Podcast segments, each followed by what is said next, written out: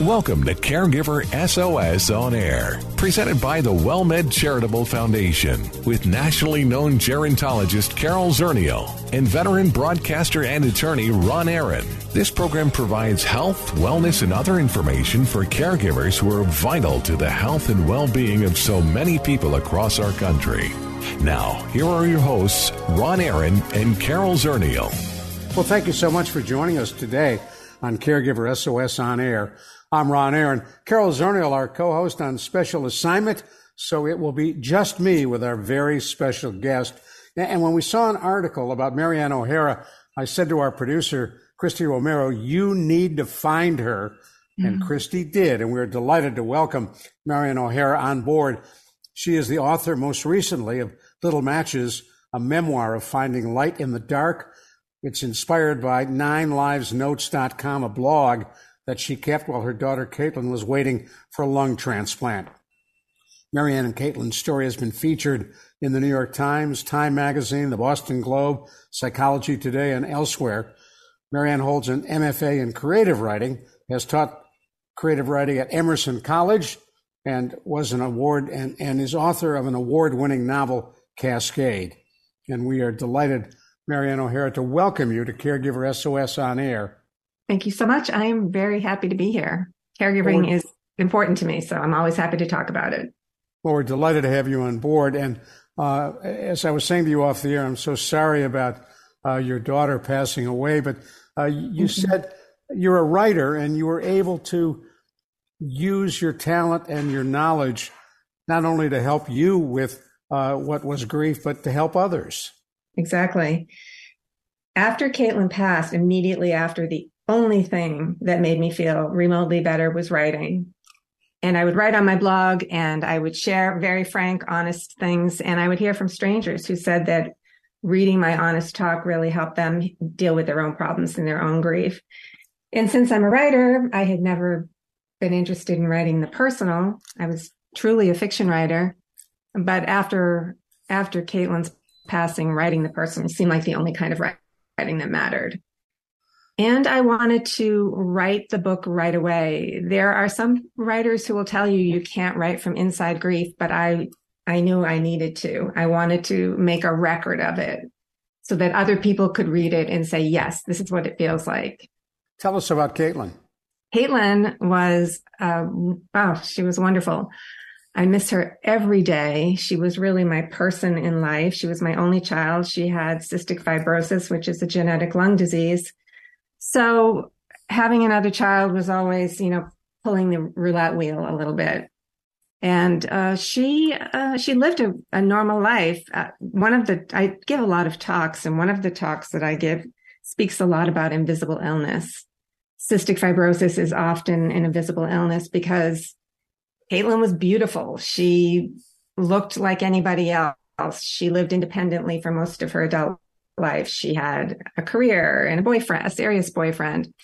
But her lung function the last years of her life, even though you couldn't tell, was about 30% of normal. She needed oxygen to sleep and to fly and to do, to climb stairs, etc. It was hard for her.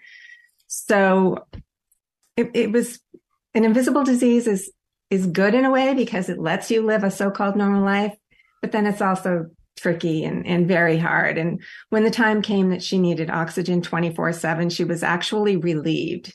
She said, you know, I used to think, oh my God, I'll die. I'll never go outside once I need to wear oxygen all the time. And now I feel like at least I look as sick as I really am. Wow.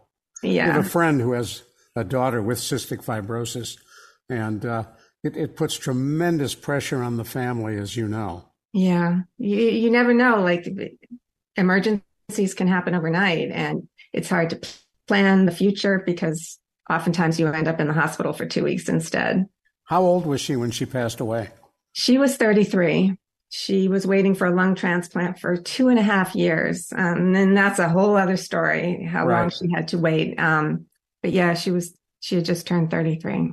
Well, one of the things that you took from that experience, uh, you went on to become a, a certified end of life doula. Yeah. Which I think most people have no idea that they exist, you as a doula and, and what you do. Uh, mm-hmm. So, first of all, let me remind folks who've just joined us you're listening to Caregiver SOS on air. I'm Ron Aaron. Carol Zernial, our co host on special assignment. And so it is me today with our special guest, Maryanne O'Hara, an author, a speaker, a writer who uh, is sharing with us her experiences becoming a certified end of life doula from UVM's Larner College of Medicine. What is an end of life doula? An end of life doula, exactly. People don't know what they are, generally speaking. But many people are familiar with a birth doula, a support person who helps people come into the world. And an end of life doula is at the other end of that life arc and helps people and their families and their loved ones depart at the end of life. And just anything and everything that can be done that the client wants done to help make life a little bit easier. When Caitlin passed, we were not expecting it. And you, I, I speak a lot, I speak a lot to doctors and in the hopes of helping them realize that everyone needs to talk about death with a little more bravery and empathy. We don't do a very good jo- job of that in this country. We, we don't. And, you know, everyone, there are a lot of people who are trying to change that, and I'm one of them. But, you know, at the end of life, Caitlin, Caitlin, it, it was a, it was a mess in the ICU at the end of life.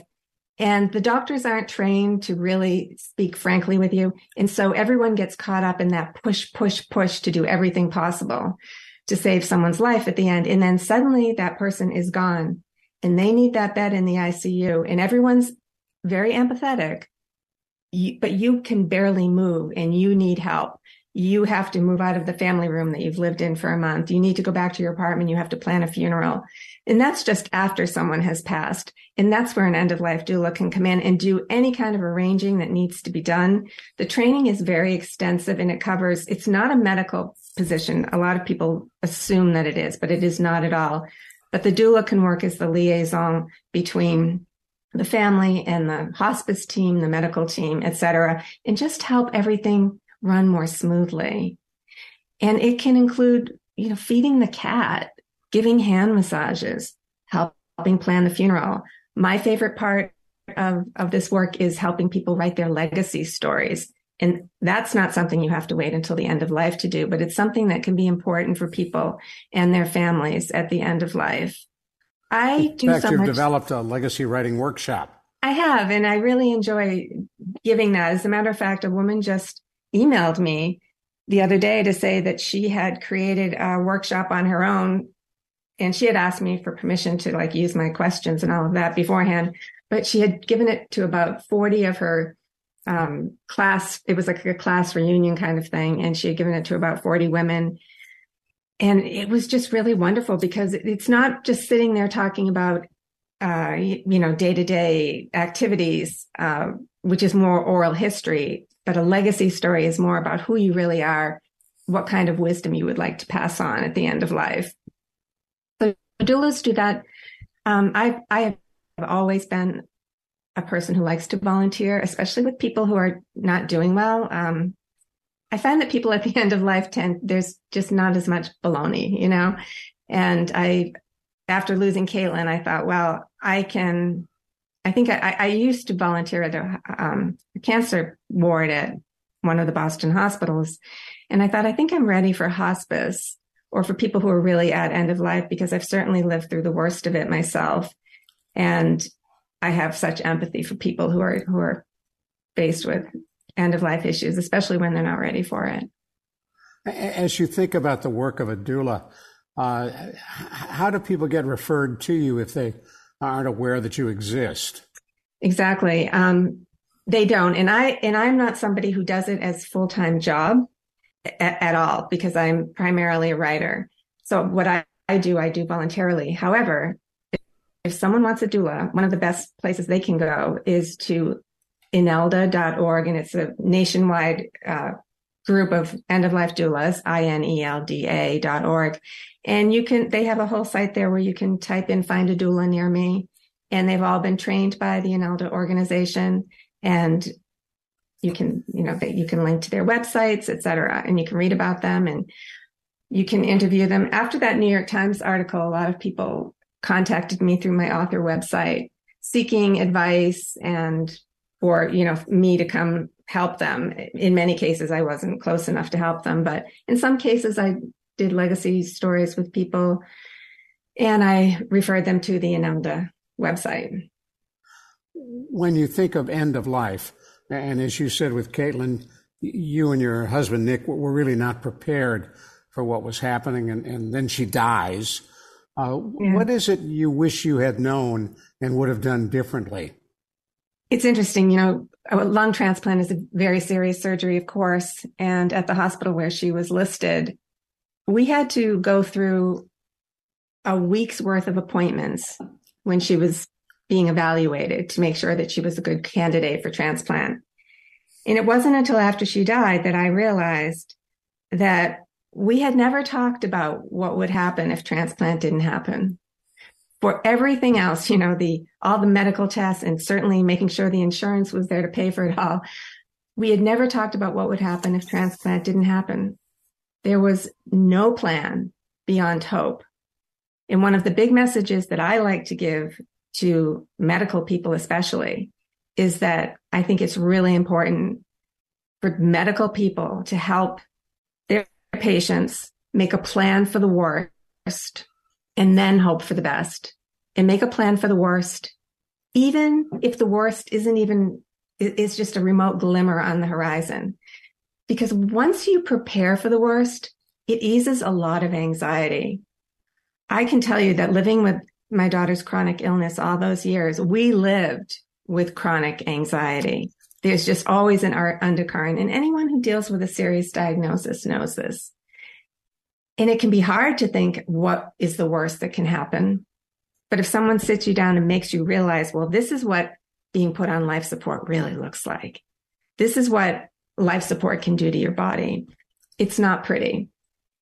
And as you boy, think about as you think about that end of life, uh, we'll talk in, in just a moment uh, about how you begin that process to get people talking about it and thinking about it. You're listening to Caregiver SOS on air. I'm Ron Aaron. Carol Zernial, our co-host on special assignment today. Our guest is Maryanne O'Hara. End of life doula is where she got her mm-hmm. training at the UVM's Larner College of Medicine. She also is a writer and author, a speaker, and we're delighted to have her on board. Stick with us right here on Caregiver SOS on air. The WellMed Charitable Foundation would like to remind you it is important to stay connected while social distancing. Caregiver stress may be higher now, and specialists are available to talk with. There's no question that we are living in not normal times, but whether the new normal will be the old normal is yet to be seen. So if you are troubled, if you are feeling stressed, ask for help. Services are provided at no cost. See more at caregiversos.org. Hello. Thanks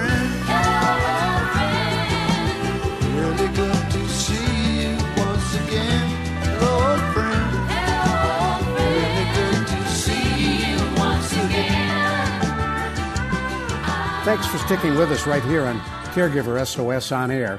I'm Ron Aaron. Carol Zernial, our co host on Special Assignment. We're talking with Maryanne O'Hara. Uh, Maryanne is an author, a writer, uh, wrote about uh, the passing of her daughter, Caitlin, and out of that experience, uh, became certified as an end of life doula. And we're talking about what that experience has been like and what we should know about preparing for death. It's a 100% certainty we're all going to be there. And so it doesn't hurt to think about it. You were suggesting that we need to take a look at uh, the kinds of planning needed before somebody passes, well before we're, we're at that crisis point. And I was thinking about those end of life documents uh, mm-hmm. most primary care physicians uh, have their patients fill out. How do you want to uh, handle, uh, do not resuscitate? How do you want to handle feeding tubes? How do you want to handle this? Uh, who's going to be your uh, uh, medical power of attorney? Those kinds of things. But that's not what you're really talking about when you talk about end of life planning as a doula.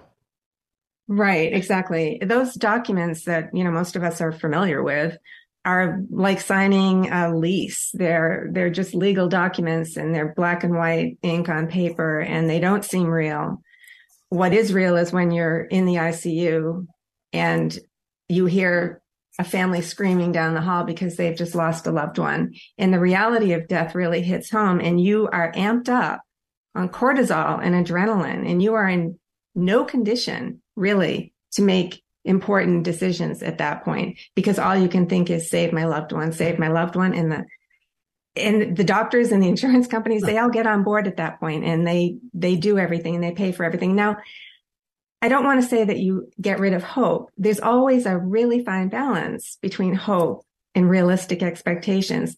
But I think that it's defining what realistic expectations are that is important because I think that's where the medical teams need to step up and speak honestly to to their patients. Like I know that Caitlin's surgeon a very, very, a wonderful, wonderful man. He kept the, the, this false optimism going for so long that I, I was confused and I was afraid to ask really what, what's going on here. Cause he kept saying, we'll get you transplanted, Caitlin. We'll get you. I have a good feeling about this weekend. And I'm thinking, well, I'm not an expert on transplant. He wouldn't say such things unless they were true and then suddenly everything tipped upside down and she was she was dying we, we, they were we have to pull the plug it was just so horrible now what's interesting is that um, doctors are not usually trained to have these difficult conversations but at Northwestern School of Medicine, uh, what is it? The Feinberg. Let me see. I have it here. Yeah, Fein, Northwestern's Feinberg School of Medicine they did a study where they used professional actors in these mastery learning course, simulation based mastery learning course practices to train students to deliver difficult news in an empathic and caring way. And everyone who had that training learned the skills necessary to have those hard conversations. And it can be as simple as understanding how the brain works, like starting a conversation by saying, we're going to have a hard conversation. And that sort of alerts the amygdala to get its panic out of the way. And then the body can calm down a little bit and take in what needs to be heard. A lot of places too, um, palliative care is people associated with end of life, near death, etc.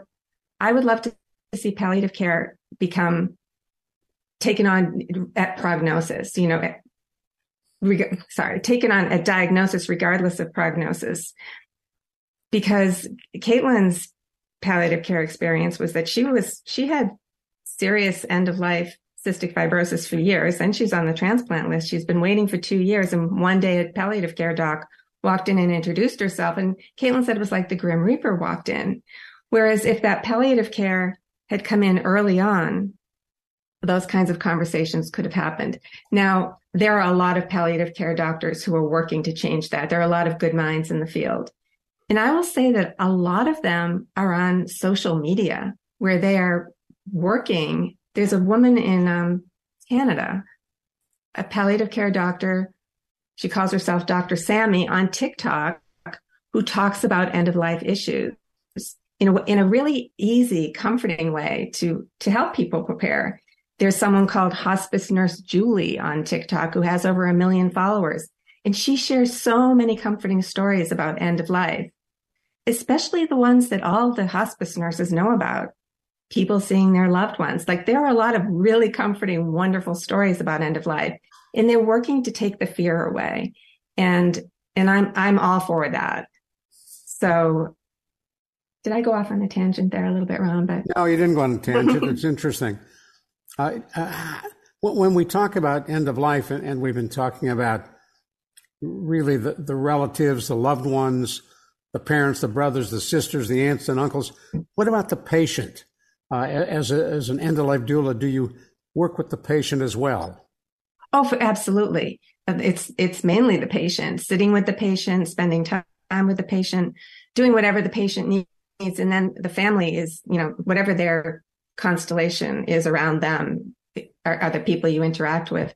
But the the it's the client again it's not a medical position but it's the client who is who is the main person and usually an end of life doula will come in during um, once someone gets that hospice diagnosis we're going into hospice now or we've got a you know, few weeks left and, and that's when you go in and help them. And it really is individual.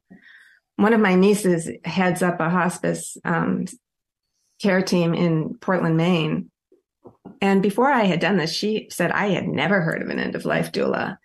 And, you know, now she has. And it's, and it's really helpful for the hospice team too to have this liaison between the client, their patient, and um, and their team they're not always there twenty four seven. Obviously, you know it's interesting. We've done a lot of shows on hospice, uh, and uh, one one of the questions that always comes up is why people wait so long to put somebody into hospice. Uh, you can have six months ballpark in hospice, but very often uh, folks don't really make that choice until they have days left for that patient to live. Right. I've, I've certainly seen that with my husband's mother. She went, she was in hospice for about a day and a half and she really liked it. You know, it's really unfortunate. Now it also depends on, you know, where you are and what your care team is like and what your insurance is like. Unfortunately, it's, it's not, it's not always easy for people to um, have really good hospice care. It really, everything's so different in this country. Medicare will cover hospice, right? Right. What right. about a doula? Does it cover a doula too or not? No. And then how are no. they paid? It, and that's another thing where it's either volunteer, and a lot of us are volunteer hospice workers, so we're also volunteer doulas, or right. people are paid about twenty five dollars an hour. Generally speaking, I, is like a going rate, and the, and the family will pay for that, or the client will pay, pay for that and again, it's it comes down to um, that's why I'm such a I've always been a believer in volunteer work. But not every people need to earn money. You know, it's not it's it's very complicated, and it's part of the problem of healthcare in this country, isn't it? Now, for those who are listening who have have no idea the kind of comfort and uh, support that a doula will bring, we've been talking about and dancing about it. Paint a picture for us of uh, perhaps some clients that you have worked with and how that played out? Well, I think one of the best things is the person comes, the, the doula comes specifically because this person is dying. And so there's an openness between the two, between the client and the doula that feels kind of freeing. Um, there's one person in particular that I'm thinking of who didn't have to pretend, didn't have to pretend for his, his kids or his wife. I'm going to make it this and that. Um, could talk freely about his thoughts about the afterlife and what kind of bird he was going to be when he came back to say hi to me and he'd make sure he startled me and he did. Uh, yeah so it's it's comforting. In one of the primary um, parts of training that i know they do in all the groups is really say that you you meet the person where they are. They call it holding space and and it's going in with the doula has no agenda, but going in and just, letting the client sort of set the tone. And there's a lot of quiet time that happens, a lot of hand holding, reading, um, reading favorite books, poems, etc. It's very a lot of. I, I used to do um, Reiki at Boston Brigham and Women's Hospital on patients there because it gave people comfort. You would put on quiet music, um, really nice, like rhythm, let them get started with really nice rhythmic breathing so they can really relax. And then just like putting some, giving them some gentle touch and it just really relaxes and calms people. And people need that kind of peace and calm at the end of life. And one thing I will say is that, and this is very common, um, so many times the patient, uh, the family does not want to talk to the the dying person. They don't want to talk about the impending elephant in the room that the person is dying. And so many times the person who's dying just really wants to talk. They just wants to be open and honest about it because they know they're dying. That's interesting. They don't want to say what is the obvious you're dying. Yeah. Wow. Yeah. We are flat out of time. For folks who want to uh, learn more about you and your writing, is there a website they can go to? Yes, thank you. It's my name. It's maryanneohara.com and it's M A R Y A N N E O H A R A dot com. and we can find out about your books and where to get them and what have you. Thank you so much for coming Thank on and sharing your story, Maryanne O'Hara. Really, really appreciate it. Well, you're doing really wonderful work. Thank you for doing it. You take care. Bye bye. Bye bye. And now we know a little bit about end of life doulas, and thank you very much uh, to Maryanne O'Hara. For Carol Zernial, I'm Ron Aaron. Thanks for joining us on Caregiver SOS On Air. Executive producers for Caregiver SOS On Air are Carol Zernial and Ron Aaron. Our associate producer is Christy Romero. I'm Ron Aaron. We'll see you next week on Caregiver SOS On Air. You've been listening to Caregiver SOS on air, an exclusive presentation of the WellMed Charitable Foundation. We welcome emails with suggestions and comments on this program at radio at wellmed.net. Join co-hosts Carol Zernial and Ron Aaron next week for more on caregiving, improving the health and well-being of caregivers and their care recipients everywhere. For more on caregiving and podcasts of our programs, visit caregiversos.org. Let's see, you've uh, applied for our open position for account representative? Yeah, that's the one. Great. I see you went to UC Berkeley? It was really awesome. We had several sit ins to protest oppressive capitalism. Oh, and uh, how about your skills for this position? Oh, yes. I know all about how to spot microaggressions and root out privilege. Uh, we don't really do that here. We do accounting and finance consulting. Do you have any safe spaces? Safe spaces? Yes, where people can go to get away from the colonialist mentality. As long as there's a diversity, equity, and inclusion policy, we'll be fine. Life's too short to waste your time on bad hires. I'm Andrew Crapuchettes, the CEO and founder of RedBalloon.work. Every week, tens of thousands of reliable, career-minded job seekers visit RedBalloon.work without all that woke nonsense. Post your open jobs at RedBalloon.work. And if you put in promo code SALEM, you'll receive 10% off your first month's job postings.